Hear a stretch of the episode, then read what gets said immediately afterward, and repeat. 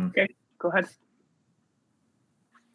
All right. Hello, everyone, friends again, the multitudes out there listening to our podcast with uh, just bated breath since the last we joined you. This is Rig Radio. I am your current host, Stephen Darnell.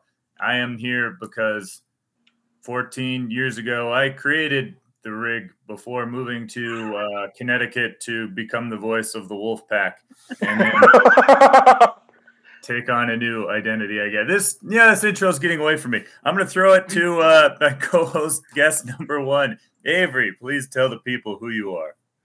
Well, I am a dashing six foot five tall black man. That's that's well, okay, that's kind of false, but I am a black guy none, nonetheless. I am Avery Lewis. I'll give you dashing. You wear the hell of that You're definitely the most fashionable of all of us. That is fair. That is a fair point. Those of you who don't know, I'm Avery. I am a contributor. I also work for Sports Illustrated, the Hockey News, uh, Brad and Avery Hour, Avery Sports Show their intermission podcast and at least 40 more podcasts around the world. All right. Well, that's uh, Avery. He's quite the accomplished man. Megan, who the hell are you? Um, my name is Megan Fowler. Uh, I teach high school here in Edmonton, and um, I am like a part-time photographer and do a bunch of writing. And I'm taking a I'm in a master's program right now. Um, all over. You already have time. one master's degree. Let's say. I do. I do. I just really like going to school. Uh, it's great. It's super good. Um, yeah, and I will stand by my statement that Avery is the most consistently fashionable among us. Okay, I'll take that. I, I okay. can accept that as someone wearing pajamas right now. All right, friends, this is the Oilers Rig Radio Network, so let's start with some Oilers news. On the one hand, the Oilers are 12 and 4, which is good. On the other hand, they are three and three since last we talked, which is not terrible, but it's less good. And now the injuries are here. Darnell Nurse is out for two weeks. Mike Smith has been moved to long-term injury reserve. Slater Slater Cuckoo Kachu is down for an amount of time I haven't bothered to look up. Avery, how bad is it? Uh, I would say it's concerning because you don't want to lose having, uh, goalie injured and two defensemen injured, and we are what not even 25 games into the year, that is bad news bears for this team right now. And you're going to be looking at potentially Duncan Keith as your one of your first pairing defensemen. Like that is a not a good sign right now. And hopefully, guys like um, Nurse and Cuckoo can get back a little earlier than expected. I I hope so. Megan, with uh, the holes in the lineup these injuries have created, we're obviously going to have to put someone in those places. What's the main thing we're going to learn over the next few weeks? Uh, I think one of the things we're going to learn over the next little while, uh, with Nurse out especially, is just how. I think this is the real, like a real litmus test for the defense. Because um, I mean, there's been discussion on the Twitter machine about uh, how Nurse's contract, just because they're going to miss him a lot while he's out, doesn't mean his contract still maybe wasn't a little bit higher than it should have been, and those sorts of things. But ultimately, um, I think we're going to find out sort of what this defense is made of. Uh, I know um, Broberg is making um, start tonight, uh, so that's that's a thing. Um, so it'll be it's going to be a good test to see where they sit, and I kind of I'm a I don't know I'm not super optimistic about what we're gonna what we're gonna learn. Well, let me ask you this: you you mentioned Darnell Nurse and his contract. I think. Uh, most people who are not directly related to Darnell Nurse think his contract is a little rich. But there's a big difference between, well, he's kind of overpaid and he's not good. And I had a very nice, pl- pleasant uh, discussion yesterday uh, with some people about whether or not there's anyone out there who's actually saying Darnell Nurse is not good. There are. There are people out there who are saying he's not only overpaid, but not even very good. Uh, so if that's true, I guess we maybe won't miss him that much. Um, Avery, who do you think Darnell Nurse is? How good is he? Well, first of all, you, you, two things can be true. The contract can be too much, but to say he's not good, come on. Let's not be don't lie to yourselves here. Don't be dumb. He is a good defenseman. He is valuable on this roster. But I think Darnell Nurse, when he gets back, he is someone who can still be a 30 to 40 point defenseman. Is he a guy who who should be getting $90 million that much? Probably not. But for people to honestly be out here and saying he's not a good, not a good defenseman, like, have you seen who's put in this blue line for the past 15 years before? There has been so much worse who's been on the back end of this team. And to try and put Darnell Nurse in there, like, that's just that's just laughable. That's comedy. Well, friend and rival of the podcast, Uncle Weibo, has said he is not good in any way at all. And uh, Jay Fresh, the blogger extraordinaire, got into a minor spat with the patron saint of uh, bloggers, Lowetide, about uh, Darnell Nurse's wins above replacement rating, which has him in the 25th percentile. And for those of you at home who don't know how percentiles work, that's bad. That uh, that's just bad news. That's saying he's not very good. And though Jay Fresh did qualify it and say he's probably better than this makes him look, um, he would almost have to be, as that showed that he is horrible at defense and is basically Tyson burying up some points that would have been created with or without him. Uh, I'm not sure either of those things are entirely fair. I do think that Darnell Nurse's defense has always been overrated because he's so physical. People thought he must be a defensive uh, master when I'm not sure that he ever was. I don't know, Megan. How how do you feel about any of that stuff?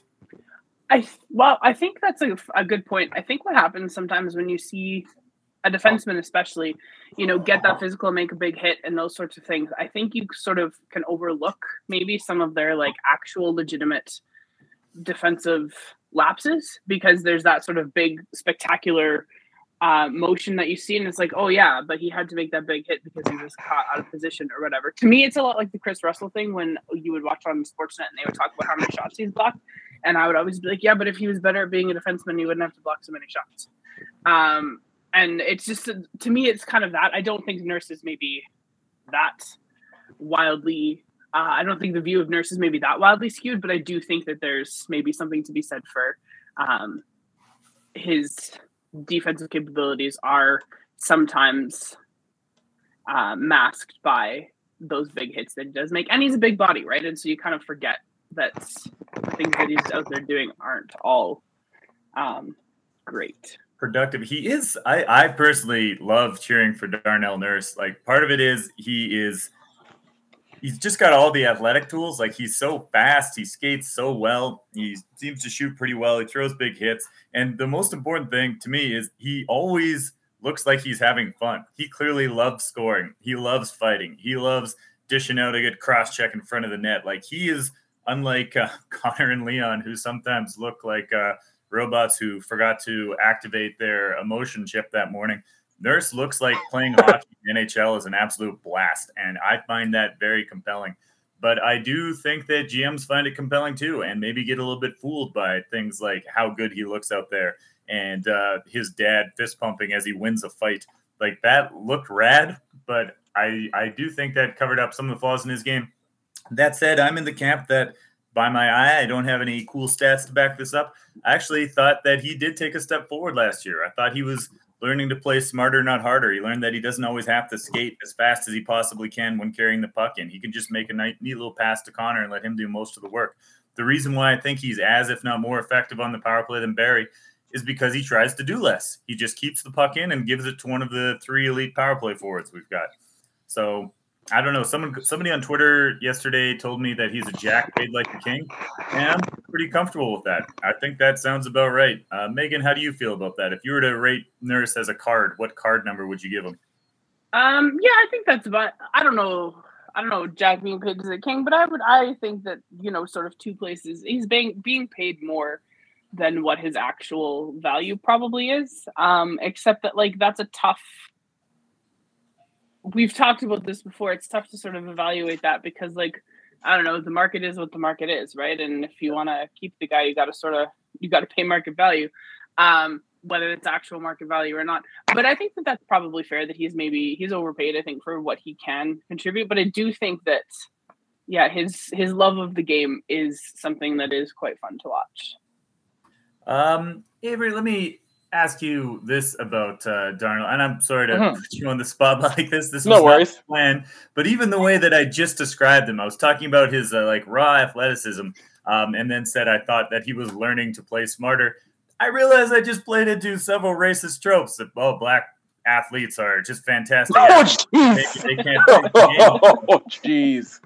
I genuinely think those things are accurate to say about Darnell Nurse. He does have fantastic athletic gifts, and I think his step forward was mostly tactical. I don't know. Would, uh, would you like to use this opportunity to call me a racist or to heroically come to my side? no, I know you're not a racist. I know you're not. I know there was not, and I know there's no intent on saying those words on your part. I know that much. But I do think Darnell is like I, I, do think he's a smart player. I do think he does read the game well at times. We, I mean, we saw him like in the game against um, against Winnipeg. He won that two on one with him and Draisaitl. If he finishes that two on one there, that's a brilliant play for him. When he had, when he had a broken finger, apparently, apparently he's playing with that busted finger in that overtime. So mm-hmm. he is a smart player. He does read the game well. But I do agree that he is someone where, yeah, he is a little bit a little bit overpaid. But again, go back to the point of anyone who thinks he's not good is just that's just I don't really understand that because he's capable of being a decent defenseman on this team, and with him out of the lineup, things are going to be hurting for a little bit. Like we better hope uh, Philip Broberg can get up to step pretty quickly here in North America going forward. Well, I'm just gonna quickly say one final thing about Nurse before I think you're right. We got to talk about Broberg the thing about uh, again to go back to it but his athleticism which i think his critics sometimes underrate is even if he's only decent let's say maybe let's go really pessimistic and say he's actually he's not even a jack he's a seven or an eight. He's capable of being an eight for 26 minutes a game. And there's a lot of other players who can maintain that level of play but if they do it for longer than 18 minutes a game they start to get tired their play starts to fall off. But i think it is more impressive than maybe it uh, sometimes gets credit for for just having the physical capacity to play at your top level even if that isn't the best in the league just being able to do that for 25 26 minutes a game.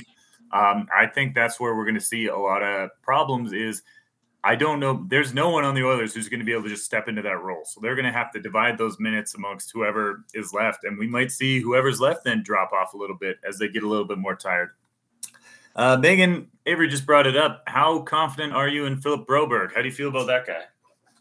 Um, well, I just, just very, very, I don't know, seven minutes ago saw um, a thing on Twitter that he is part of uh, Abs Nation because uh, Philip Broberg uh, probably rivals Oscar Klefbom in like physique, just based on the photo that I saw.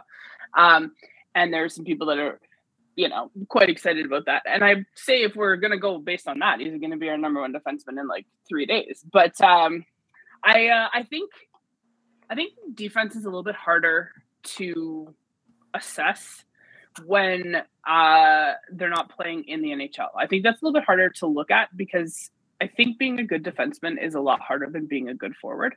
Mm-hmm. Um, even if you're highly skilled, uh, I think that that's tough. Just and I think because I think like we've touched on with Nurse, I think sometimes some of the things that a defenseman does gets overshadowed by their size or their, you know, whatever their physicality, and it's not necessarily like smart plays.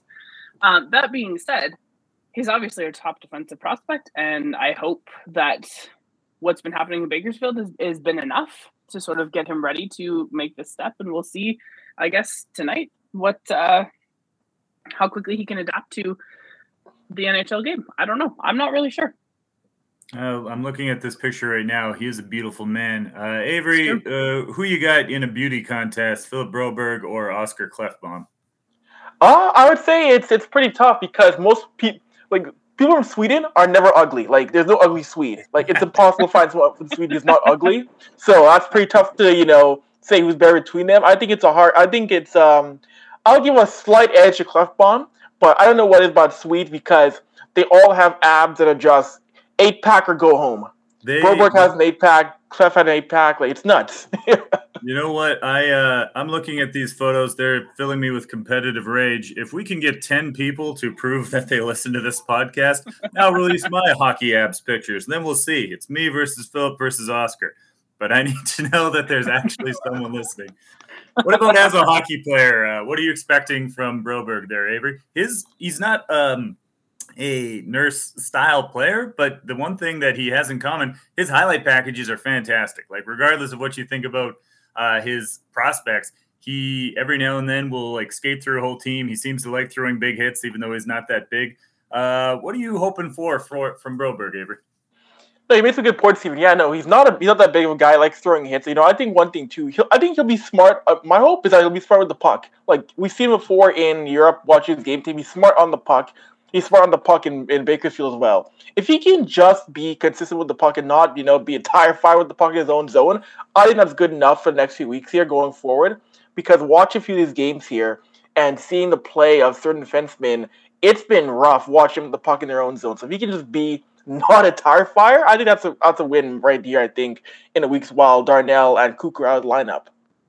That's a high bar you're setting for him. In some ways, he kind of reminds me of uh, Puljujarvi, as when he was tearing it up in Finland, he was scoring on some goals that people said, "Oh, well, that's all well and good, but you're not going to score that goal in the NHL." And now he is doing quite well. He's not quite yes. a point a game. He's six goals, 14 points, 16 games, playing with McDavid, but still, he's doing well. Broberg, I've seen some of the same criticisms. Like, sure, he looks great scoring that goal in uh, Div 2 Swedish uh, men's league or even in the AHL, but can he do that in the NHL? Megan, how do you how do you think him occasionally skating through the whole team is going to translate?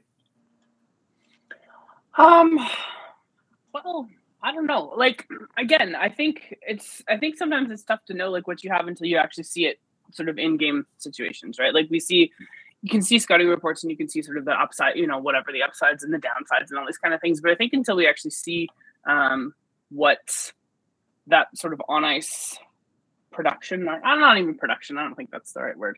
Performance, that's the word I'm looking for. Until we actually see it, I don't know. I, I don't know what, like, I truly don't know. Because, I think like, that's you, a great answer, actually. because, like, you, you think about it, you know, you've got, like, I'm thinking, like, in Montreal, like a kid like Cole Caufield, right? Like, he's good he's an incredible offensive talent. And last year, you know, maybe was he was a bit of a flash in the pan, and then they sent him back down to Laval, and you know, he's a little tiny guy and he's got all this offensive upside, but like he's got to do some things to his game to sort of get it to a level where he can be productive in the NHL as well. And I think that's the case a lot of times when you you kind of know what you have, but until you actually see it in that high pressure situation, you don't know exactly what it is. Caufield is the great player to bring up. Here's my final question on Broberg.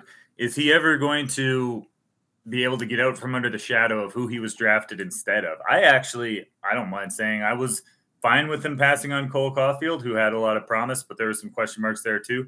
It's the taking Broberg instead of Trevor Zegras that killed me at the time and killed me still now. Um, I don't know who you do. You think Broberg can uh, justify his draft position, Avery? Uh, I, I would hope so eventually. If he, if he doesn't, then that would be a major error on this franchise. But you're right, like watching Trevor Zegras, he's been a breath of fresh air for Anaheim, a team that was supposed to be doo doo. They were supposed to be bad. Look at them now, second in the in the division right now. But yeah, I hope Broberg does develop into that um, kind of player that can just be justified. We know defensemen take longer to develop, but if he doesn't develop into a guy in which he is a consistent NHLer pretty soon, then yikes, that pick will be aging like milk on a hot summer day. Megan, is there any uh, hope Broberg has to make us okay with not having Zegras or Caufield? Well, I think so. Like, I mean, at the end of the day, this team still has Connor McDavid and Leon Draisaitl, and like, you know, the I feel like at the you know they're not going to be um on the team forever necessarily, but I do think that that does soften some of the blow of of some of those like missed opportunities um, in the draft and those sorts of things. I think the one that like is always going to bother people is probably Matt Barzal more than uh, Zegras or Caufield. I think that's the one that's going to make people mad uh, more so. Well, see, the lesson there, though, I feel is like Barzal is obviously amazing. He would have been nice.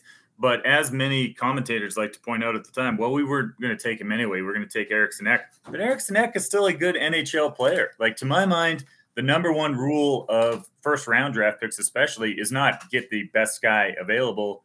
I mean, at the time, obviously, but the long term best guy, it's don't miss. Nothing hurts you more than a bust. And we missed on that Barzal pick. And I yep. think that's ultimately going to be the Broberg pick's legacy. I don't think he's going to catch Trevor Zegras. I think Trevor Zegras will always be a better player than him. We will always look back and say they should have picked Zegras. But if if uh, Broberg can just be a good NHL player, we'll be able to accept it. We'll be able to move on. It will always be a mistake, but it doesn't have to have been a damning mistake. Like Nuge is a great example. He's not the best player of his top 10 class. I think there's a few guys who can probably uh, say that they were better picks than Nuge, but Nuge turned into a good NHLer. So that's fine. It doesn't really hurt us. Or Adam Larsson. Obviously, we didn't draft Adam Larsson, but he was uh, that same year. He almost went first. He was one of the other guys apparently getting talked about at first. He wasn't wouldn't have been the best pick either, as it turns out. But he went on to be a good NHLer. It's the the Nail Yakupovs, not to pick on a guy that seemed like a great dude, but those are the ones that really hurt a team. So I think if Broberg can just make the NHL, we'll be fine with it, even if uh, Zegras was better. Um, somewhere William Lagesson is uh, listening to this and screaming at his radio, wondering why we're not bringing him up. But um, ah, sorry, William, there's less to say about you. The other injury hole, Oh, is, I like I like Unwild Bill. Also, I think Unwild Bill is a fun nickname for a defensive defenseman. So uh, I hope things go well for him. But uh, the other hole is obviously being created at goalie. But so far, the Oilers haven't actually missed Mike Smith that much. Let me ask you this, though, Avery. If there was a hockey game tomorrow and your life decided upon the outcome, if your team loses, you're going to be taken outside and machine gunned into a thousand pieces. wow. Yeah, it's some really rough people that you're gambling against here. Who is your starting goalie? Principal Skinner or Mikko Koskinen? I'm gonna go with the young Stuart Skinner. I will trust him with my life in this because I watching Stuart Skinner in the game against Winnipeg, watching him play so far, I love how he gets across the crease. He's a big goalie, but he's quick. He cuts down the angles. So I will trust Stuart Skinner with my life. And watching him against Winnipeg, except for the Nick Ehlers goal, he was a rock. He like he was able to shut down Scheifele, Connor. So yes, give me Mr. Stuart Skinner to save my life in a one-game uh, winner takes all affair. Megan, Stuart Skinner led the AHL in wins last year, I believe, was player of the month the last uh, year of the, or sorry, the last month, pardon me, of their regular season. Was 946 in two games for the Condors and is 940 through four games for the Oilers. Who are you picking? Koskinen, the experienced vet, who's a very respectable 910 through uh, his games playing in front of the Oilers defense, or the young Stuart Skinner? Same Um, question. Avery's going to die if you get it wrong. oh well. Um. Oh, that makes it worse somehow. Um. Skinner is one and two, while Koskinen is nine and two. If you care about uh, wins and losses instead of save percentages, I don't have. No, I don't think. I don't think. stats. I don't think wins and losses is a good metric to be perfectly honest in this particular case, and part of that has to do with the fact that like the offensive output of the Oilers is so high, generally speaking. Um. I think to save Avery's life, and only to save Avery's life, uh, I think I'm going to go with Koskinen. He's going to get beat on that first shot, and we all know that's going to happen. And uh, the hope is that you just get a goal before the other team gets the first shot. Problem solved. That, honestly, that's that's fair enough. There is a lot to be said, I think, for that uh, veteran presence. Like Skinner's lit it up through uh, four games, but you never know when a bad game is coming with a rookie. Um, still, this is one of my big toe-to-soes for the season. As I offered, this is one of the, the areas in which I defended Ken Holland. I didn't like him signing Smith for two years. That was very strange. But I was fine with him not quote unquote fixing the goaltending, as I think Stuart Skinner and, and Ilya Ko- Konovalov have both established themselves as excellent prospects, and they're 23. They're both 23. That's a good age for someone to make the jump to the NHL. So, no, the Oilers, uh, we are right to be happy about Stuart Skinner. That leads us to another question, though. What is Edmonton's most pressing need, and how would you go about addressing uh, that need, Megan? Um, I don't know. Uh, any of my solutions that I've ever proposed for anything, people tell me I'm dumb. So I don't know. I have I got nothing. Let's say Um, the cowards hire you as a GM. Oh, the cowards hire me as a GM. Well, I got I got other things I think I would worry about uh, first, to be perfectly honest. But um, yeah, I don't know. Avery, can you answer that question, and then I'll come. I'll, let me think on that Yeah, for a we'll second. circle back to you. I'm curious what you would worry about first. Avery, uh, what uh, if you were the Oilers GM? What's the first thing that you focus on fixing? Ah, you know, right now, when you're 12 and 4, there isn't a dire pressing need right now unless you tumble down into a five game losing streak, which would be, um, well, that's unfortunate. But I would say right now, uh, uh, uh, just one thing, I would just say right now, the depth, the third and fourth lines right now are struggling right now. Like Derek Ryan is having a tough time right now. So if you, you may have to look at that and see who we call up because the metrics right now, the, uh, the guys outside of the top six are just getting hem- hemmed in right now the past few games. So I might, I might address depth right now if I had to do anything on a 12 and 4 team. I, well, to be honest, I agree with all of that, which makes for riveting radio. But I'll just specify that uh, I think we've got five or six pretty good fourth line players. If Holland were to add another good fourth line player, I would be disappointed. Like I think Ryan, Eric Ryan's a great example. He's a good fourth line player. I don't know if he's a good third line player though. Like I really think it's the third line that needs the help. So if we bring yeah. in someone, I hope they are of at least middle six quality. Um, if the Oilers wanted to get nuts, an option would be play Nuge and Draisaitl at center and move someone like Foegele up to uh, the top six left wing. Um, I don't know if you come out ahead in that. Like what you lose in the top six might not, or sorry, might be more than what you gain on the third line. But if they feel the depth is a problem, then that would be one way to do it. Uh, I get the impression that's not the way they're going to go. I don't know if that's because Tippett just enjoys outscoring his problems, or if because the the core players have uh, made it be known that they want to play and score together. Um, I find both of those uh, very plausible. Um, Megan, have you had time to figure out what? Yes. Uh, okay. Yeah, and then and then you, when you, what you said about moving Nuge down to the third line um, got me thinking. We were having this conversation yesterday at work about the Jets. Yesterday, the day before.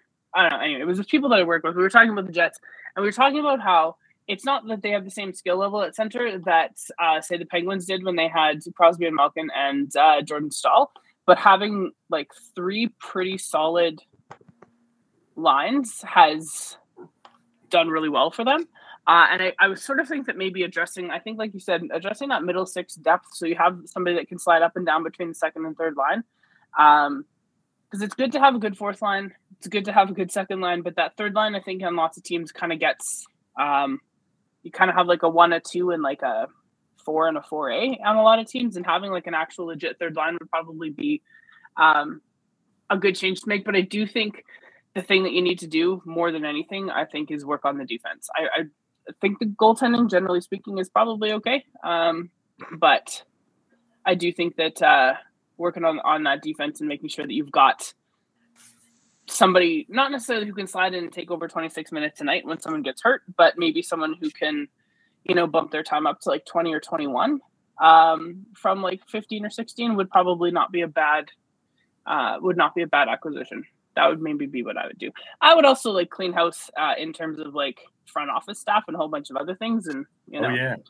make things better. But on ice, I would go. I think I'd probably start uh, trying to find somebody to play on that top pairing yeah, or be able to uh, slide up from three to two or something like that, that.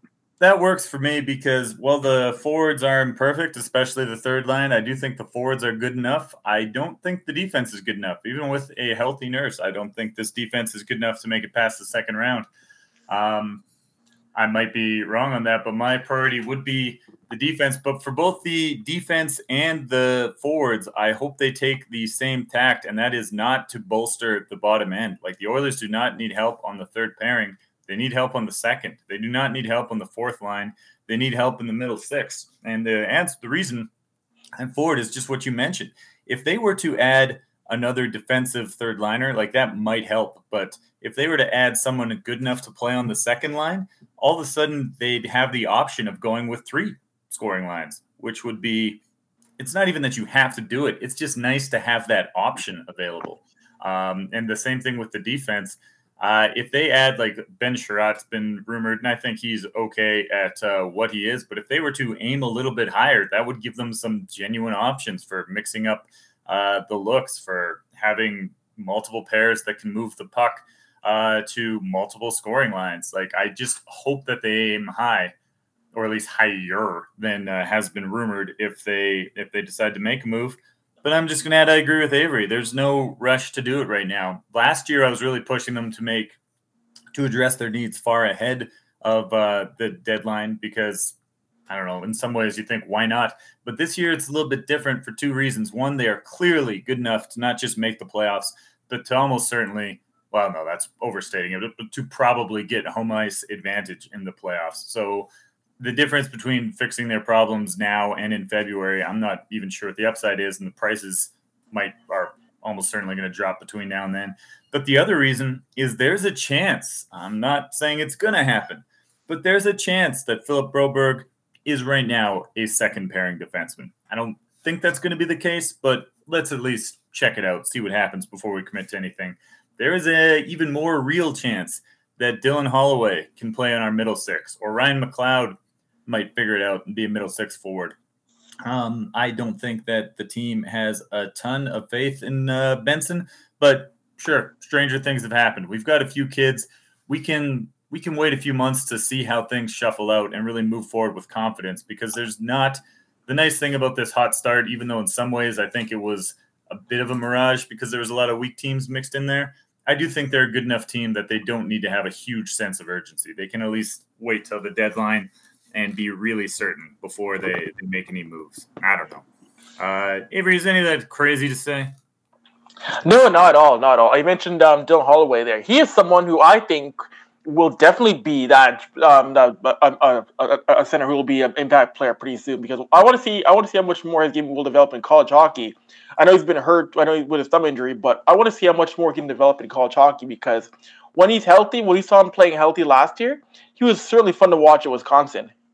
Yeah, well, he had an incredible uh, season last year. For you uh, kids at home who weren't following Dylan Holloway, he was a runner-up for the Hobey Baker in only his uh, second season of uh, college and scored 35 points in 23 games, playing with Cole Caufield, which helped. And I'm not even sure. I believe they were not line mates, if uh, memory serves. So he absolutely tore it up. Um, not to contradict you, Avery, but I believe he signed a pro deal at the end of this season. So when his thumb heals up, oh yes, finally. the AHL. He did, yes. He, yeah, he's a he's a pro deal now, yes. Yeah. So he can so no longer. He's, out of college. He's going to hit the farm, and he is still 18. He's only 18, mm-hmm. and he was a mid first round draft pick that some people thought was a little bit of a reach. So I don't want to put too much on him, but there is just no denying he had an incredible draft plus one season. So again, I don't I don't want to put eggs in his basket, but I don't want to overspend addressing a need until I find out whether or not we have an internal solution. Um, Megan, anything else to say on the Oilers before we go around the league?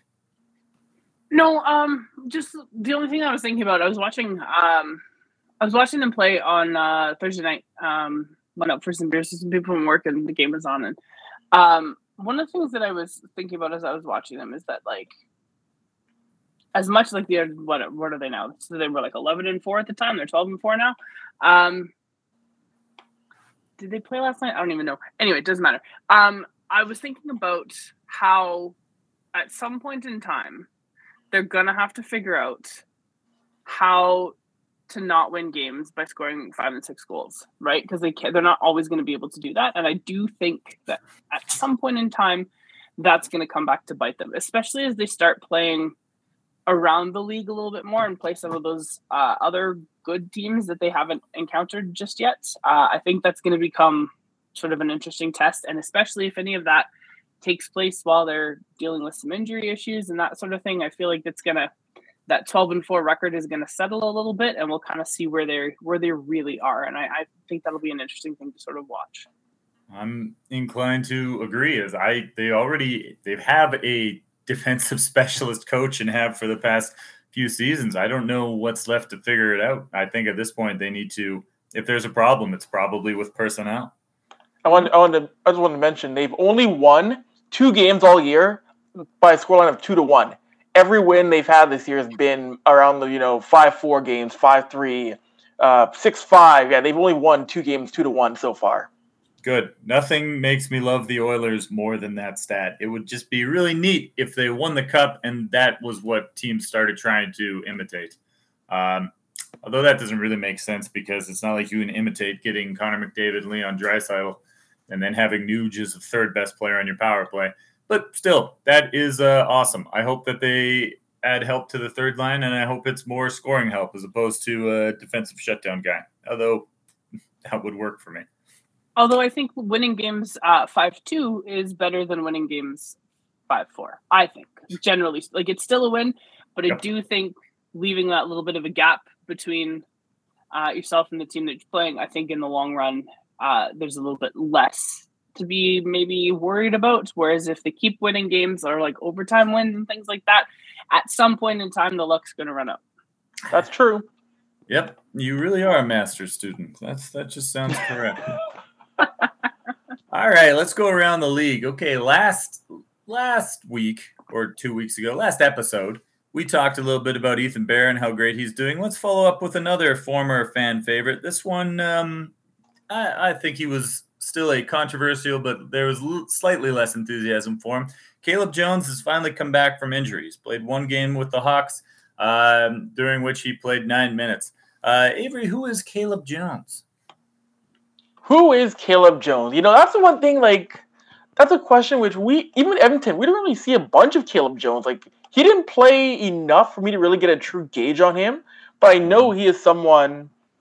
He is a two-way defenseman I think if he if he can stay healthy in Chicago, he's a two-way defenseman who's who can move the puck a little bit. If he can reach up potential as a Blackhawk, I think he'll have a long career in this league. Um, I, I, I think I think has, there's more upside to him right now than his brother, who's going to be on Seth Jones right now, is in that spot where that contract looks just like a massive albatross. But I think right now, Caleb, he can stay healthy. You'll see him have a great career as a two-way defenseman who, can, who has nose for who can have a nose for the net. Yeah, Jones was an interesting guy because there was some very uh, hip, cool, popular with the the smart kid fans who felt that he maybe was a top four defenseman already and that he was getting shafted by the coach. Um, and then there was some other people who obviously, such as the coach, who did not feel that. Uh, Megan, what, where did you land on the Caleb Jones debate? Um, I think that Caleb Jones wasn't as isn't as good as the people who really liked him think, but he's not as bad as the people who uh, didn't like him think. I think he's sort of I think the reality of Caleb Jones falls somewhere in the middle, and I think Avery's right. I think he has the potential to become a pretty good two way defenseman. Um, but there were lots of people who were really upset with the way that deal went down because he's cheap ultimately, right? And so if you're gonna spend if you're gonna I don't know. you're going to spend money on a defenseman. Why would you spend five million dollars when you could spend, you know, two, uh, or whatever? So like, I well, guess seven hundred and fifty k is what he was. Yeah, I know he was like he was. I know, I know he was on a, on a very much on a value contract for sure. Yeah. Um, but I I think that like I think that the people that really were the, the the detractors on that deal, I think really saw some really big potential in Caleb Jones. And I don't know if that's necessarily there, but I also don't think that he's terrible, right? I, I feel like his real value is somewhere in the middle of that. And I think ultimately, I think being in Edmonton wasn't going to be a good fit for him in the long run. So it's probably better that they got they that he's out now rather than another year or two. I think. Yeah, I uh, I strongly agree with you. I think value contracts are how you win. So I would have liked to have kept him around because even if all he is is number six seven, that's a great price for a number six seven but uh, and I think that he does have a higher ceiling, and there were some stats to indicate that. But I think there were some other stats to indicate that he was not that good. The stats contradicted themselves, and some people I think were in denial on uh, the arguments against him. So I'm really watching his career with a lot of excitement, just to see who ends up getting the toe out of that, because it's it's going somewhere. Um, as some people took some very strong opinions on Caleb Jones. Um, on the note though of I'm, I said we are done with the Oilers, but a good follow up question on Jones is which historical Oilers trade haunts you the most? I'm not talking about like a, a Taylor Hall or a Doug Weight or somebody who was already established. I mean, when they traded a young guy that you're like, no, it's a mistake. I believe in that dude, and then you turned out to be right. That uh, that dude went on to become a great player. Is there any historical Oiler prospect that uh, really haunts you? They gave up on too soon, Avery. Ooh, they gave wow, they gave up too soon. Uh, you know, I would say it was a little bit. I was a little young for it though, but I do know about it. I would say the Oilers dumping Miro Satan. That yeah. is a deal that I think the Oilers in in long run they had kept him. I think that could have been a hold of he could have added to that team as the gritty '90s Oilers. He's someone who should they should now dealt to Buffalo. Look, look at his stats with the Sabres. He became one of the faces of that franchise.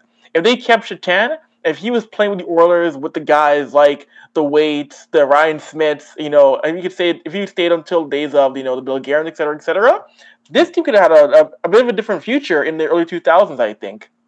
Yep, he went on to play a thousand NHL games and uh, was a 60, 70 point player for about seven seasons. So that is the uh, quintessential pick. Megan, are we uh, missing another obvious one? Um, that's a good. I don't know. That's a good question. I keep thinking about Ales Hemsky a lot. Uh, whenever there's sort of that, like you know, we talk with Oilers and with a little bit of regret. Um, like I know they were out of the playoffs and whatever. Like I get it, and he was valuable at the time. Like I, I understand sort of the business end of the deal, but like I don't know. I kind of wish.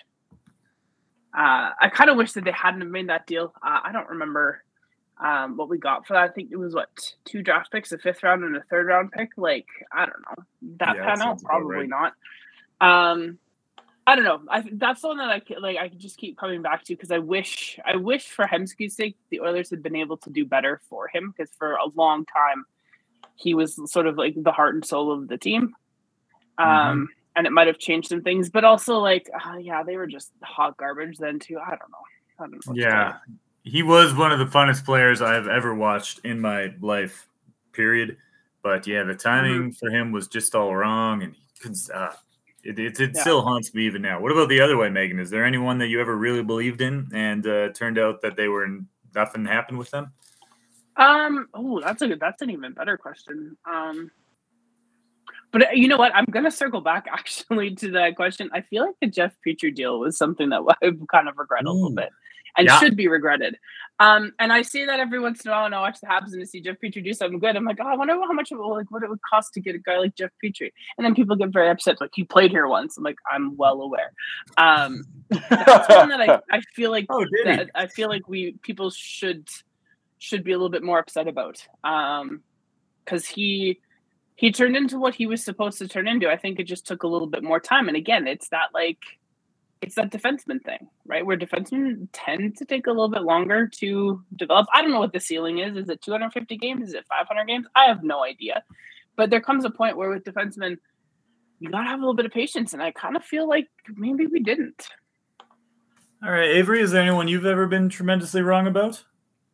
Petry never wrong about. Is the quintessential pick, by the way. But uh, those are two two good. I got a real hipster one coming here. But go ahead, Avery. Anyone that you were wrong about? Wrong about? Oh, I would say I would say the, the Justin Schultz trade because Justin Schultz was someone I thought I thought he was, wasn't going to pan out. And what does he do?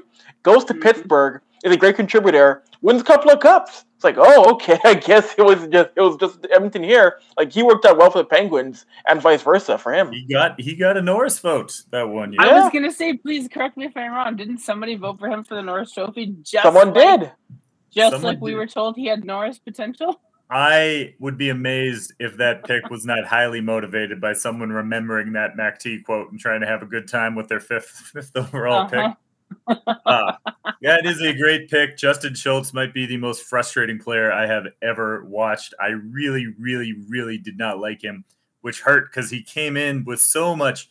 He didn't just have that college hype. He had that amazing lockout farm teams season with uh with Hall, Mhm. Nuge, and uh, Eberle. I Yeah. was psyched for that season, and he had uh, good skating and good stick handling, but he he didn't do anything. He didn't do anything well. He um, didn't wasn't especially good at getting shots through. He didn't shoot especially hard.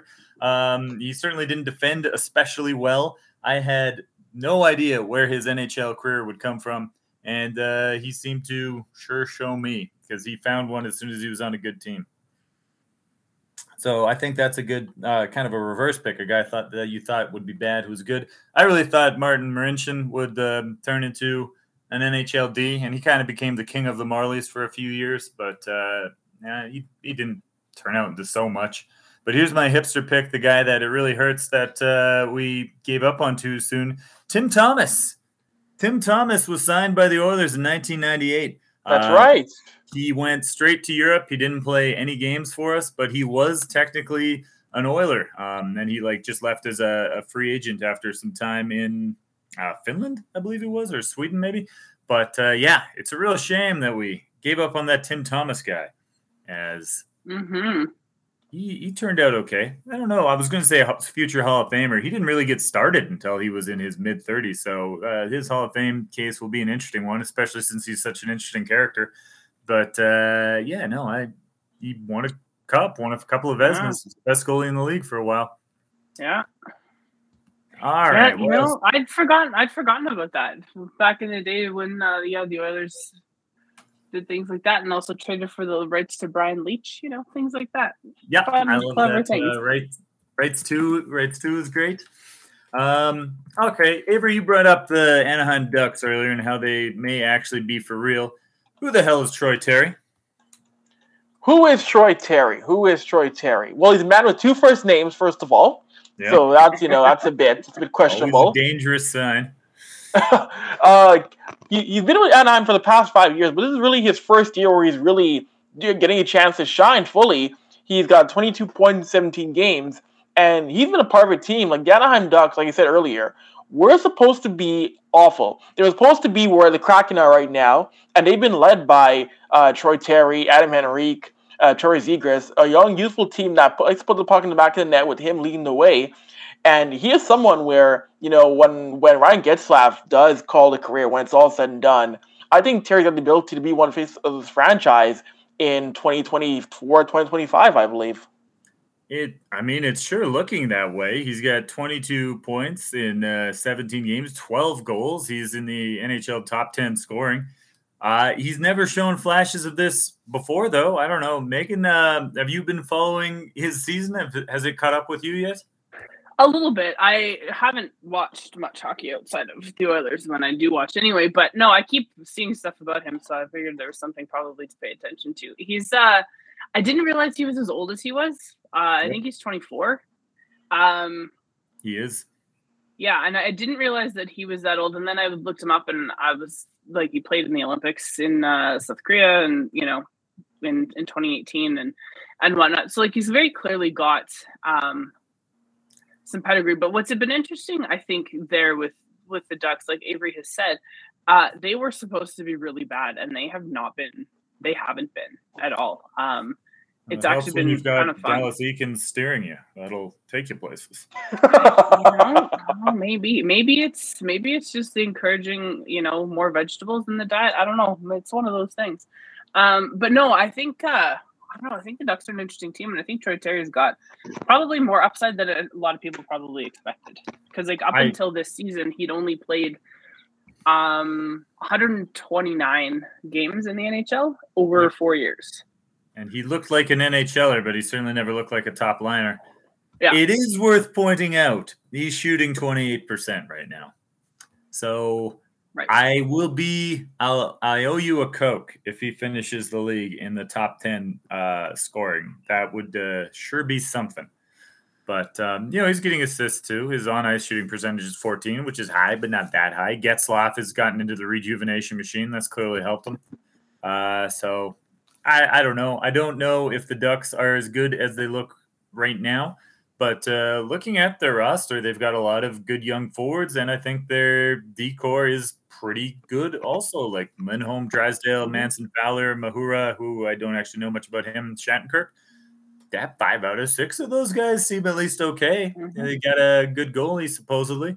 So I don't know well, if Troy Terry is who he looks like, but the Ducks might make the playoffs. Yeah, well, I'm just looking here at uh, on even on like NHL.com on their stats page with him, like over the last his last five games, he's averaged about 19 and a half minutes, which is pretty good. Yeah, and um, like Gibson, after two, like seems to be universally agreed to, upon to be one of the top five goalies in the league. Uh, two really bad seasons where he had save percentages of 904 and 903. That is just not very good. You um, mm-hmm. so maybe his team was giving up just an outrageous number of scoring attempts, but uh, that's that's not very good. But this year he's back to 926 and 14 games. So if they can keep getting that, that's obviously a pretty big game changer right there. Absolutely.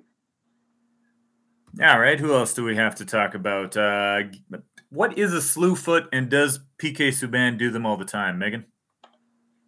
I don't think he does slew foots all the time, but I think I, I, will give him the benefit of the doubt where he talked about how he's let some bad habits creep into his game and he's that's something he's got to work on. I don't think he's like doing it necessarily intentionally. Um, but I'm also not gonna like, you know, I'm not going to defend him to the death or anything. Um, but I don't think it, highlights package just like doing yeah. I, you know what I did? I did see that, but I also think that we have to be careful when we look at things like that because it's very easy to look at something in isolation and be like, "Oh, this is terrible. I can't believe he's getting away with this." When like it's very easy to make anything look like what you want it to look like if all you do is cut out if all you do is show like the the exact moment that he makes contact It's pretty right. easy to make without any context on any of those things. I, don't know how many how much of that is retaliatory. I have no idea, right? So I don't. I that's a hard thing I think to judge. That being said, now that it's being talked about, maybe PK should stop doing the things that he says are bad habits and just start playing better hockey. That's like Avery. You got thoughts on uh, what a slew foot is, and if the Subban do them all the time, or are those the kind of plays that we could like isolate from any player? I think more players do than you think, but I would agree that PK is, is, is a bad is a thing that has to be cut out of his game because when you see slew foot, like when you see a player go back like that, I cringe because the minute a player's foot gets kicked out from under them, they can they can easily that's an easily have a, a torn ACL, a torn MCL, a torn tibia, a torn fibia. Like you go back on your leg like that, and you can't brace yourself. Like that's disaster city waiting to happen. So I agree. He, he the thing is to cut off his game because I think it was sign Blais. He got hurt. He has a torn ACL. He's done for the year. That was an, unintentional play. But again, that's the thing where PK, you know, it's a habit. Is he dirty on purpose? Absolutely not. No, he's not a dirty player. He never has been, never will be. But I agree. It has to stop before, again, someone else gets hurt. Before he can, uh, uh, before he get, he gets suspended for possibly five or ten games. But knowing, but knowing the head discipline now, knowing George Parros, he might just get a fine of like 35 cents for all we know. Yeah, well, God knows what Rose is going to do. Like, I actually didn't think the one on Blais looked on purpose, but he's also injured uh, Zegras. Like, that's two guys this season. And I yeah. believe uh, Reaves in the preseason, if uh, I'm remembering correctly. Uh, yeah, it was in the preseason. Yeah, Ryan Reaves, he took down two of the same slew foot. Like, if uh, whether I can't I'm I can't as confidently say as uh, you guys are that he's definitely not doing it on purpose. But I will say I do agree that these things can just happen. Like the one that um, I'm drawing a blank on. Uh, I no, it wasn't Poolman. Someone got suspended for another one this year, which I thought was more defensible as potentially an accident than um, at least the the one on uh, and, and Reaves. So, a I definitely don't know what how the league is deciding these things, but b I do think that yeah, you could probably follow a lot of hockey players around and show clips of them doing something that looks bad. That maybe it's the kind of bad thing that everyone accidentally does sometimes. That that compilation clip was was quite the track record though. Like if if Subban is doing it by accident, he's going to have to start deliberately not doing it because he is definitely under the microscope now. Uh, I like it when fans are actually able to make a genuine impact on the game. And whoever put that uh, compilation package together, I think they're doing just that. As did whoever, I think it's the fans that are turning Connor's not getting any calls into an issue that is actually getting uh, talked about in mainstream news. Maybe I should have brought that up during the Oilers section, but uh, do you have any hope that the uh, league is going to change the way they ref, specifically the way they ref stars, um, Megan? Is that's getting that's getting talked about in more respected uh, corners than it had been a month ago? Yeah, I, I don't have any real hope that they're going to change anything anytime soon, but I do think that like over time, if it keeps getting talked about, they're going to have to, right? Like I read something earlier this week, I think it was earlier this week, about how you can't call the rule book because it's too complicated. I'm like, well, then let's make it less complicated. Like if to me that's like such a that's such a terrible cop out. It's like if the rules are are too complex to call on in a game that's played at the speed that it's played, then perhaps we have to do something about the way those rules are written to make it a lot easier to make those calls. Yeah. Do you have a concrete like what's your your suggestion then for that? Like give me an example well, of how you might fix a rule. Well, I just like I mean I've read parts of the rule book and it's very much written in like legalese right like it's even the, just the way that it's written so like i think some of the language ultimately needs to be simplified as to what certain things are. I also think it would be very, very useful if for everybody who's watching the game, because like here's the thing. We talked earlier about how Darnell Nurse, some of his defensive lapses get sort of concealed by his physicality and that sort of thing. I think sometimes when you have a star player like Connor McDavid or Sidney Crosby or an Alex Ovechkin or whatever, who's pretty strong, right, can can kind of fight off a lot of what comes their way. I think sometimes the the infraction that we end up seeing, especially on television, and I think it looks different on TV than it does in person. I think the infraction that we end up seeing on TV looks a lot worse because the player who's being um I don't know what the word I'm looking for is attacked, Assaulted. I guess. Well, I don't know. sure. Um, yeah, so but non-sexually so, so the, molested. So the player oh dear. attacked ultimately is you can look it up. It just means bothered. It's true. Um, so the player that's being that's being attacked is or, or isn't drawing the penalties as, as the case sort of happens to be. It tends to look worse because they've done such a good job of like fighting off the other player, right? And so yes, maybe it looks from the television like it's an inter- it should have been interference, but like maybe it's not. And I kind of feel like having more concrete examples of what those things look like and what it actually means, I think helps to sort of define that. And I do think part of the problem, especially when fans are watching on TV, uh, I think slow motion replays make it a lot easier to be like, oh, that should have been. It. But when things are happening at real speed, it's really hard to catch some of that sometimes. It just is. I agree that it is. Uh, actually, that's the part that, that I'm really going to lean into and agree with strongly. I think uh, the amount of controversy that remains even after calls are replayed. Um, like goalie interference, it's very clear that no one knows what goalie interference is. And I'm not saying that the the refs or the league are even getting it wrong because the amount of arguing that happens on Twitter, like you need to take the fans out if you think they're ignorant. The amount of pros uh, and former pros and former coaches who are working uh, on the broadcast were like, I don't understand what that call was. That doesn't make any sense to me. That shows, I think, that the hockey refing specifically is just wildly subjective. It is probably has the most subjective rules of any major sport. And here's where I think I differ with you, Megan. I don't know what we can do about that. I think that is the nature of hockey. Like what define a hook, define a slash, as opposed to that like an illegal one, as opposed to the kind that, well, that's just defense because we we're not trying to have 11 9 games here. We still want people to be able to check well, okay, where do you draw the line? I think uh, that is inherently subjective. I don't think there's a ton to be done about that. So, like, the fact that some of these calls aren't clear uh, what's a call and what's not doesn't bother me. What bothers me is I feel that there's a very different standard for different kinds of players. And one of the main reasons I stopped watching the NBA was I didn't like how fouls work differently for star players than for everyone else. I don't want the NHL to move towards that. I don't like even in the NFL how there's clearly just different rules and what kind of contact is allowed for different positions and different levels of stars. I like everyone being treated the same. But right now, the NHL treats their stars significantly worse. And it's not even just the NHL. I think most of us who played beer league will agree in beer league. You are just allowed to do things to the best player on the other team that you're not allowed to do to their scrubs. Uh, it's a weird part of hockey culture that I don't love. I don't want stars to get special treatment, but I don't understand why it's legal to trip Connor McDavid half the time, or even right now two thirds of the time. Uh, Avery, how do you feel about all this refing and subjectivity and replays?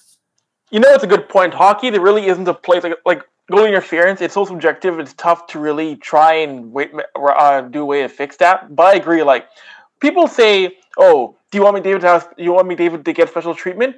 No, I want him to get normal treatment. Like yeah. call a penalty when he is hauled down. Call a penalty when he is hit in the head with a steel chair. Like the, the pain. This is, at the end of the day, hockey is entertainment.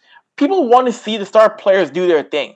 They don't want to see. They didn't pay their hard-earned money to watch Neal Pionk tackle, um, you know, McDavid or Draisaitl or any of the younger star like a, a, Matthews or a Marner. We didn't pay to come see that.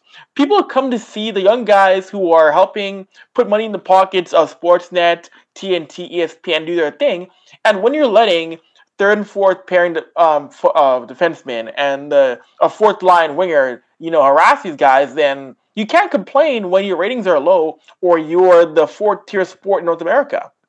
The thing that I think might fix this, and this is uh, definitely mixed uh, in terms of being good news or not, is gambling. The reason why the NHL is by far the most chaos influenced sport, like you can pick the winner in football if you're just trying to pick the winner most of the time. Hockey, even if the best team in the league is playing the worst team in the league, the worst team in the league is going to have like a 40% chance of winning, which is pretty significant. If you have two mid tier teams playing, it's a total coin toss. And the reason why that is, is being better at hockey helps you less than being the best at any other major sport. Like if you're the best basketball player, you're probably going to win that game. That's just kind of how basketball works. If you're the best hockey player, there's just so many things the other team's allowed to do to reduce your advantage and to make it so like okay, we're both just whacking pucks back and forth, and we're going to see who gets the bounces. And I think the gambling community doesn't like betting on coin tosses. they like there to be some thought and strategy put into that. And as gambling becomes an increasingly salient part of the North American sports experience, we might see some pressure being put on the league to allow the best teams to be the best. Like we we like goodness to be rewarded. Uh, this goes back to this is not a recent phenomenon. Mario Lemieux famously calling uh, the league a garage league because people, other teams were just allowed to do all kinds of stuff to him that even though he was arguably the best player ever, you could just neutralize his greatness in all kinds of illegal ways. And it was just allowed because I don't know, that's the weird kind of uh, talent socialism the league likes to imply is let's, let's just even the, the playing field. Um, I don't know. It's a, it's an odd phenomena. Megan, should, should I have any faith that, that gambling is going to help or am I totally off my rocker on this one? Um, oof, that's tough because, like, in theory, if you're going to bet on sports, you would like to be able to bet on sort of predictable kinds of things.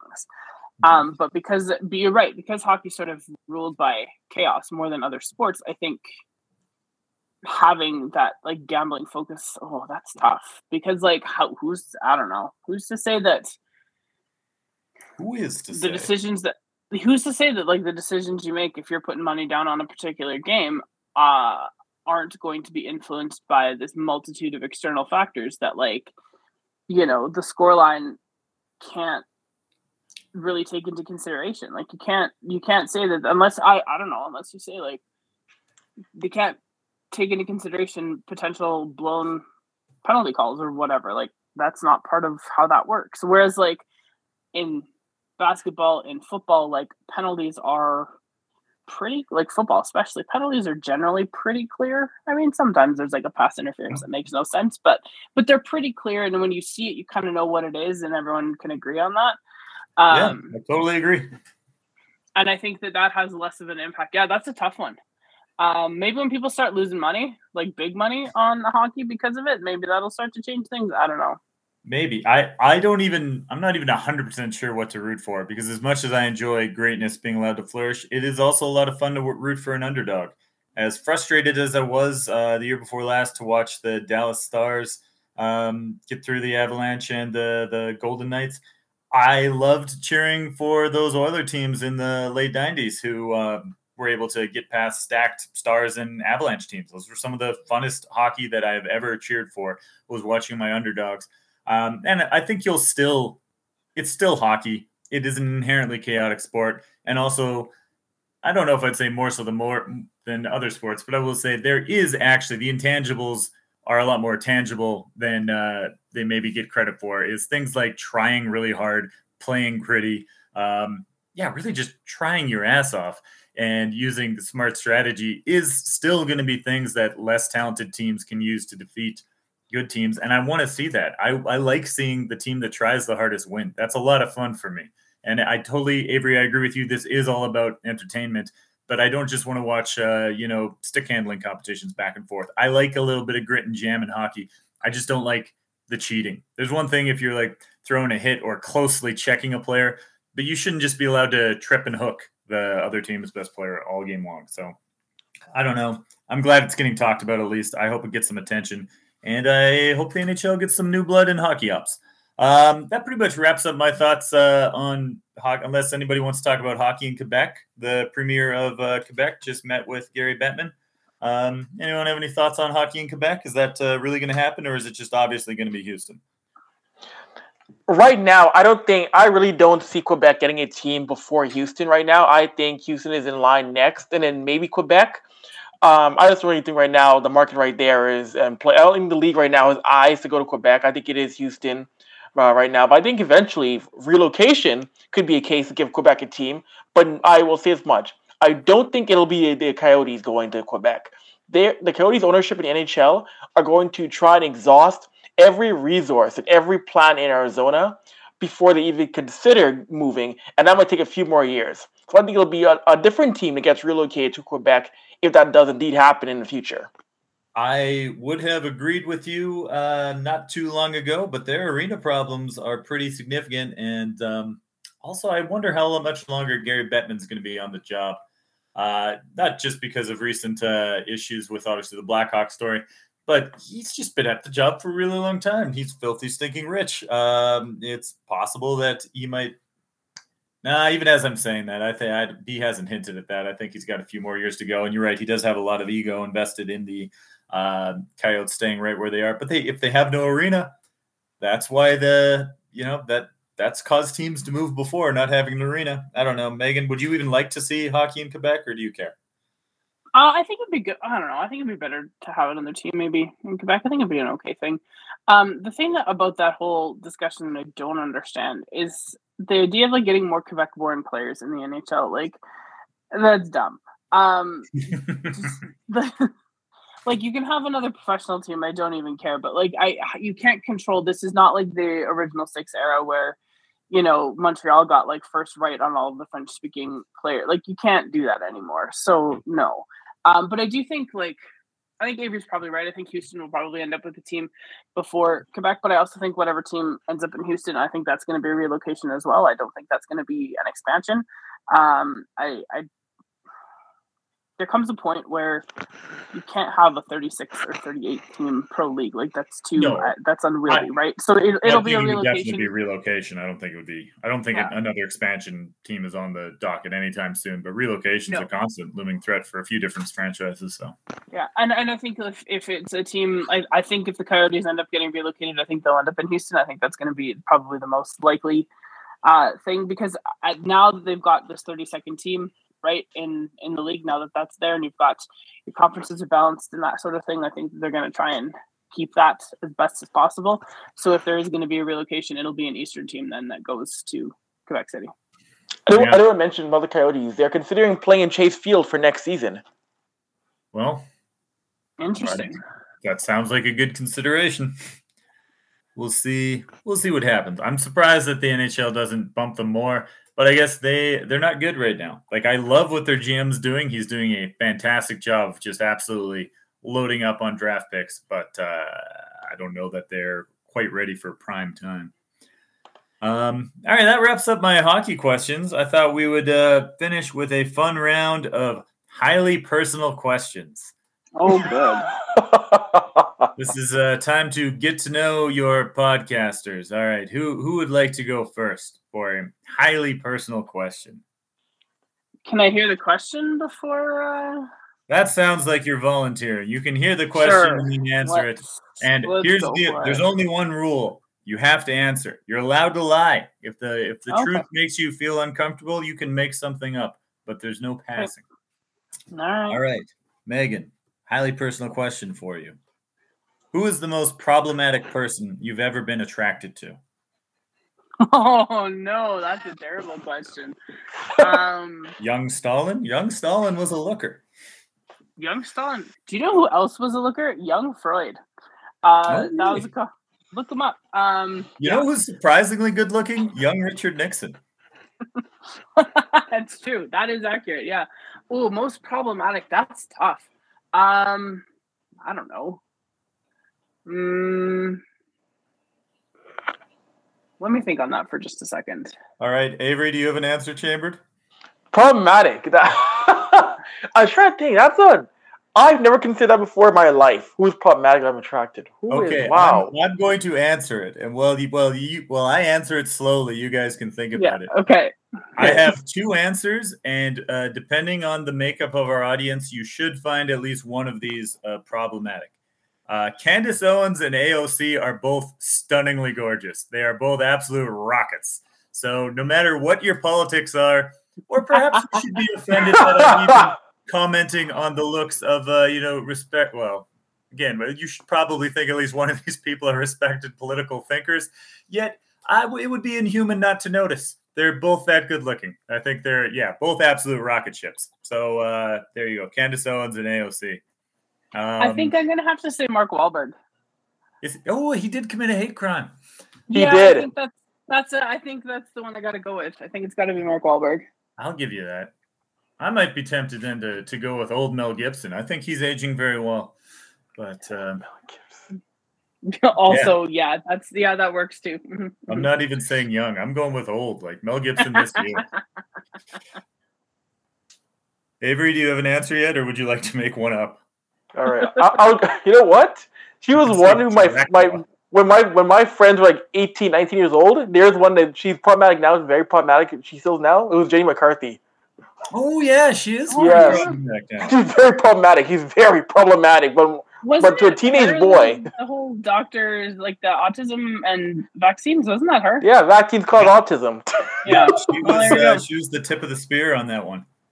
Fun fact: she is also uh, Mark Wahlberg's sister-in-law. So there you go. yes. Oh, get out of town! Yeah, she's married to Donnie Wahlberg, which you know is Yeah. issues in and of itself. I was not aware of that. Okay, um, yeah, I'm gonna skip that question, and there, there's two more. We got three. Okay, Okay. Megan, you may have heard this question before. If you could hunt, kill, cook, and eat one celebrity, who would it be? Why? Why? Why?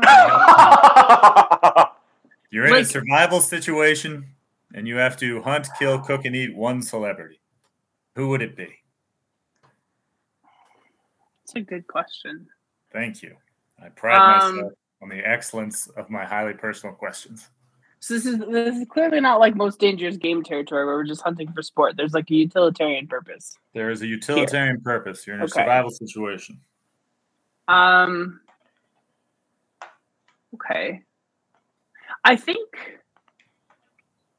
I don't know. It's a good question. There's like a Alright, lot of ways Avery? you can go with this. I, I have an answer. I have an answer. Okay, Based you on, have an uh, answer. Okay. yeah, it's because it's. Uh, I'm gonna. It's because of Taylor Swift. I'm gonna say Jake Gyllenhaal because I feel like it's a good balance between like, you know, I, I suppose like body composition is a good balance. Like you get the protein that you need, et cetera, et cetera. And also, as it stands right now in sort of the the the, the zeitgeist, uh, Jake Gyllenhaal seems a little bit like a person who we'd need to stop talking about. So it kind of kills two birds with one stone. I did not. Is he problematic? I didn't even know He's- that. he's not super problematic in like the same way, but like the Taylor Swift album, the re-release of her Red album, uh, Yep. she's got like a ten minute long version of one of the songs that's like ostensibly about the breakup that she had with Jake Gyllenhaal when she was twenty one, um, which I was, was not not great, and he does not come across well Okay. in that. He deserves to be uh, eaten for Yeah. survival purposes only, though. If you folks Survival out there, if you have only. access to a grocery store, I must insist you do not eat Jake Gyllenhaal for legal reasons. for legal reasons. Avery, do you have an answer? Uh, I would say if it counts for a celebrity, I would say I'm gonna go with Gritty. Gritty looks like there's a lot of protein in there. You know, uh, great call. It'll be a challenge to try and track down Gritty, but you know, if I can find a way to, to track down Gritty and eat Gritty, I think there'd be a lot of nutrients there inside Yes. that mascot. Oh, that's a good call. Because also, you could feel a little bit good about it because you know he'd eat you. That's true. You don't have to feel like you're doing, you know, you're playing by his rules. Oh, that's a good way to keep it hockey themed too. Ah, that's better. My answer, I thought I had a good one, but I was gonna go with The Rock. I know he's uh, beloved, but he's also uh, rich. He's had a good run. Um, I don't have to worry that I'm cutting his uh, life short before it's peaked. Uh, and he just looks like there's a lot. He's there's a lot there. I think he would feed us for weeks. There's a lot Um, of protein there. Yes, absolutely. final final question and you know these were i i, I yeah okay uh if you were king or queen for a day which two celebrities would you make a fight to the death for your amusement i've got one locked and loaded so i'm going to go first on this one i don't know why but ever since like celebrity boxing was a thing the two guys i've always wanted to see fight were keanu reeves versus brad pitt uh, they're just both. They have similar body makeups. They've been in similar kinds of movies. Uh, I just think it would be a good scrap. I think Keanu's a little How? bit taller. dare you? How dare you? I, I just want to know. I, I think that would be uh, Terrible. enticing fight. They are both, you know, uh, you could cheer for both of them. Like you wouldn't really, it wouldn't be all one sided. There'd be genuine tension. Uh, you know, they're both still in shape. They're about the same age. Uh, yeah, they both had some real training. Achilles versus John Wick. Let's go. How dare Hmm. you? I I can't like I can't even wrap my mind around it. I'm sorry. That's a terrible option. Um, because one of them's gonna die at the end, and I don't like that. Okay, fine. Um, can, well, I don't know. Maybe you're allowed to rush the loser to the hospital, but he's got to be incapacitated. Okay. All right. All right. Then I can accept that. Uh, I'm gonna go on a different track. Um, and I'm gonna say I think uh, Nicole Kidman Ooh. and Katie Holmes. Oh. I feel like that would be. I just. I've always thought that was just like that would just be an interesting. I really wanted. To, I have a lot of questions like about you know whether they get along with each other or whatever. But I feel like you know let's just throw them in a ring and see what happens. I yeah, great, great pick. I got a lot of questions uh, there also. We'll just uh, maybe won't won't go beyond that. Great pick, uh, Avery. Which two celebrities would you make fight to the death for your amusement? Uh, I would say if I want to see a uh, good fight, I would say, uh, let's see. I will go Jean Claude Van Damme against Jet Li. Ooh, You guys could fight movies, you guys fight real life. Okay. yep. I Okay. that used to be as a kid. That was one of my uh, darker fantasies was to kidnap all the world's action stars and make them fight in a Mortal Kombat style tournament, a Kumite, where we find out which one of them can really fight. I think Dolph Lundgren would have taken it. I feel pretty confident about that. But um, yeah, that's a good I pick. feel like I, that's probably fair. I will say I'm surprised no one went with Brian Burke versus Kevin Lowe. I think that's hockey themed. It would have been a lot. They both Oh no! If we're, no, no. If we're going hockey themed, it's gonna be John Tortorella against anybody. It doesn't matter. Against Um, anybody. it just it doesn't matter who it is. Oh, Bob Hartley. Bob Hartley versus uh, John Tortorella for for all the marbles. All right, uh, that uh, that wraps up everything that I think I had to talk about. Are we we missing anything obvious? I know. I think we're good. I think so too. Avery, would you have anything you'd like to plug? As always, follow me on the Bird app known as twitter.com at AVRY. I did a recent piece for SI on Stuart Skinner getting the start and the future of Oilers goaltending. So, yes, follow me on Twitter. See my game day suit, my game day hat, the game day shoes. As I walk into the press box, look like a million bucks. That is the most fashion, consistently fashionable person on this show. Uh, Megan, you have anything you'd like to plug? Um, no, just Any uh, short stories you'd just like to recommend we read? uh, yeah, read the Painted Door by Sinclair Ross. It's all blizzardy and snowy today, and there's uh, uh, it's a good story. It's Um, a good no, story for anyone in a blizzard or having an affair. or wanting to paint door. Like there's, you know, sometimes a painted door is just a painted door. Mm. Um, yeah, no, I got nothing. Uh, no, you can follow me on Twitter at Mig14 if you want. I don't know why you'd want to, but you can. You can do that. I'll be around. All right, and finally for me, depending when this gets released, I am at the comic strip all weekend, uh, opening for Eddie Ifft, and I'm also producing a show at the Grindstone this Sunday, November 21st, the Sunday show at seven o'clock. I won't actually be there. I put the show together, but I can't appear on it.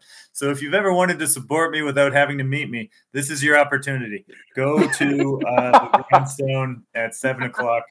Um, also, we have another Live Laugh debate on December 5th. The last one was a big success. Um, it it was should you do drugs, and the answer turned out to be it was very close. But yes, you should. So if you'd like to let comedic debates uh, make your life decisions for you, um, go do some drugs. Uh, if you'd like to be a responsible person, uh, I don't know, maybe research that a little bit first. And uh, I think that's it from all of us here at Rig Radio. Thank you for listening. And uh, reminder if enough people prove that they listen, I'll release semi nude photos of myself. Unless you don't want that. If you don't want that, then you have to prove you're listening in order to stop that. So prove you're listening. I'm gonna put it. I'm gonna make a Twitter poll. Yeah. I'll just make a Twitter poll for it, and we'll see. We'll see what happens. They got to prove they're listening in order to vote. That's that. But yeah, fine. Go ahead. Make a tw- what Twitter poll. All right. Anyways, that's that's it for me. Thank you for for listening to Rig Radio, and do it again, or I'll blow up the world.